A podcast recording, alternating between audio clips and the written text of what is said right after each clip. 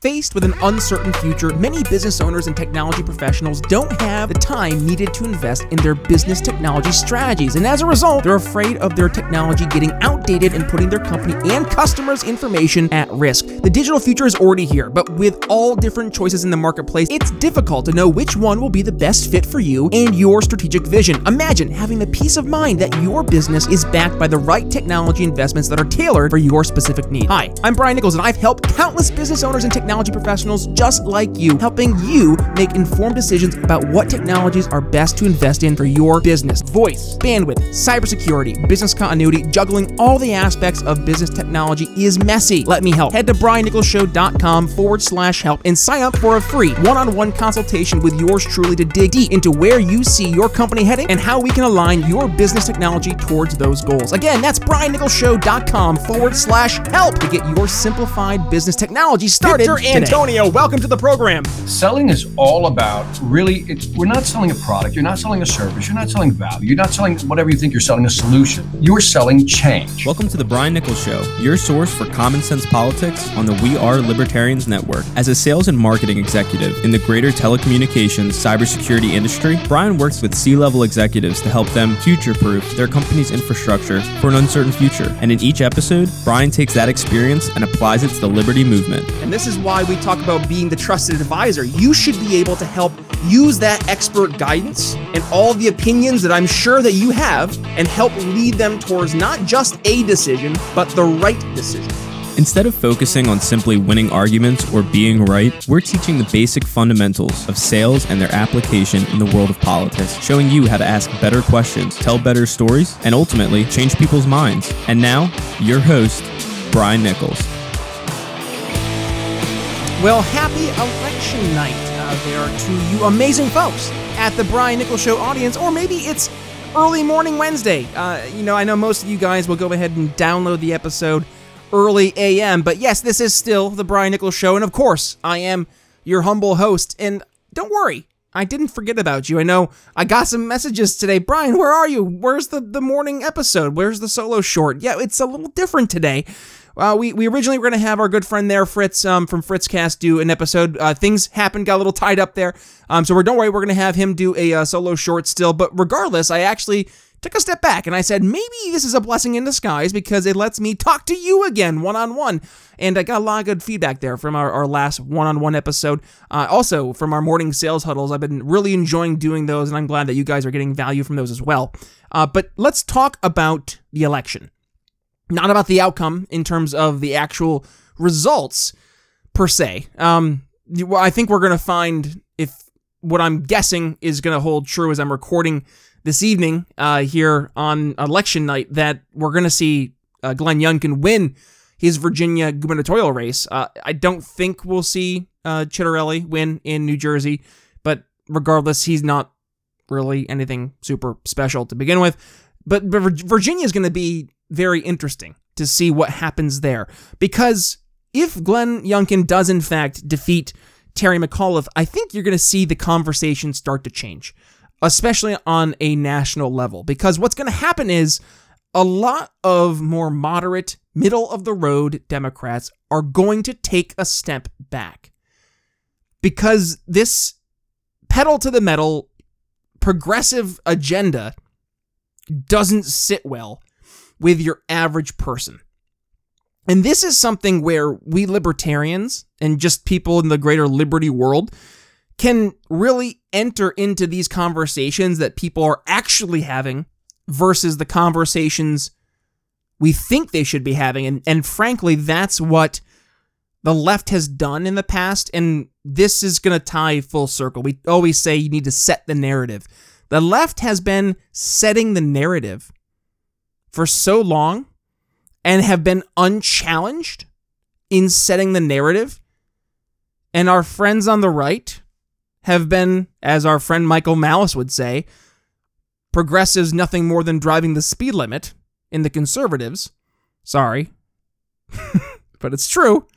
That's why libertarians stand here and say that's why you need to actually, number one, do things differently but start setting the narrative. But we set the narrative not on what we think people care about, but rather actually what they care about based on what they tell us. See, the left did a really sneaky thing. And they took together people who had issues and coalesced them together and built a movement of people who were able to move a political movement into not only the White House under Obama, especially, but this is what we're seeing today ultimately the outcome of 10 plus years of that machine having been built. So, where is the Liberty Side's version of that? I think we're starting to see some people waking up that it's not enough to have principles and be firmly convinced that you're right, but rather you need to have principles, but bring those principles to people and help them see that your principles and the solutions that you're building based on those principles will help them accomplish the goals they're looking to accomplish, but it will also help them solve the pains that they experience in their lives. See, our friends on the left were able for so long to make issues issues because they controlled the ability also to disseminate the information and set that narrative on a national scale through the, the corporate media. At this point, if you're pretending that the corporate media, by the way, isn't just a, a really wing of the Democratic Party, you're fooling yourself. I see this a lot on social media where people will pretend they're like if you think that the if you think that CNN is democratic, are you serious? Are yes, are you serious? Because oh my god, go watch Don Lemon for five minutes. If you can sit through Don Lemon for five minutes, you, you gotta have something wrong with you. Uh, and that's is that right of me to say necessarily? Probably not, right? But at the same point in time, we have to to call a spade a spade. The media has been nothing but a, a lapdog for the Democratic Party for decades at this point. And what's become increasingly apparent, especially over the past five years, I would say, as podcasting and other forms of, of media have really taken storm, is that your traditional traditional corporate media is terrified, bloody terrified at the idea of having to compete on a fair playing field. Because for too long, how did you get into corporate media?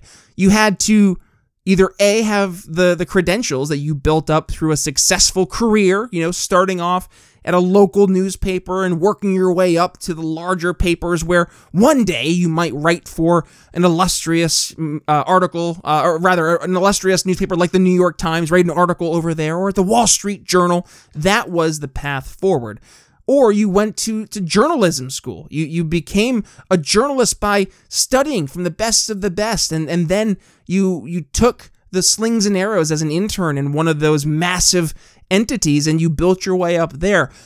But the idea of a grassroots journalist just going out and doing things on their own and being able to not only build an audience, but to be able to consistently reach that audience, unheard of until technology has advanced to the point I can sit at a microphone, record at any time, and be able to communicate with my audience, my community, at a given notice.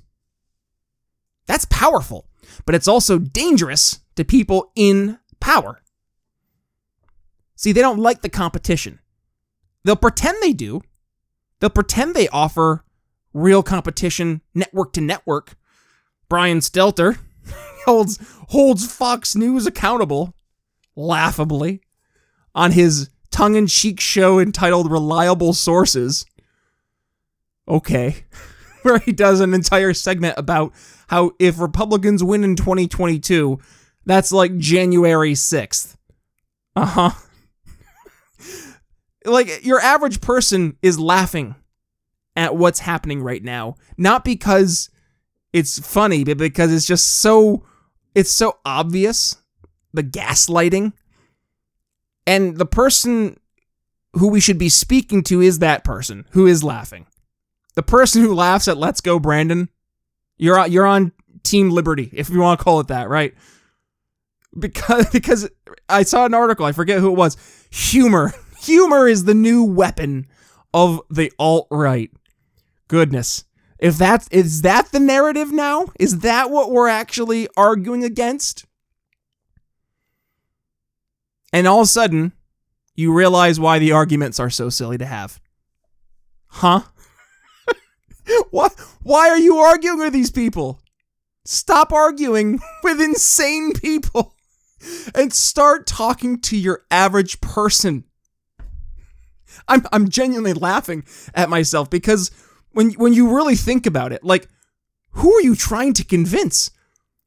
Who is the person you are trying to convince? Why? Why are you wasting your time? Focus on someone who is going to take your information and actually want to digest it. Think about it. Critical thinking. I know. Gasp. and that's why Glenn Youngkin has been dominating in the most recent polls. That's why Republicans have been skyrocketing in terms of the voter confidence on top of mind issues. Because when all of a sudden the most extreme radical voices from the left have been given the, the microphone, your average person says, I'm not for that. Now, are there people who do say they're for that? Yup. Is that concerning? Yup.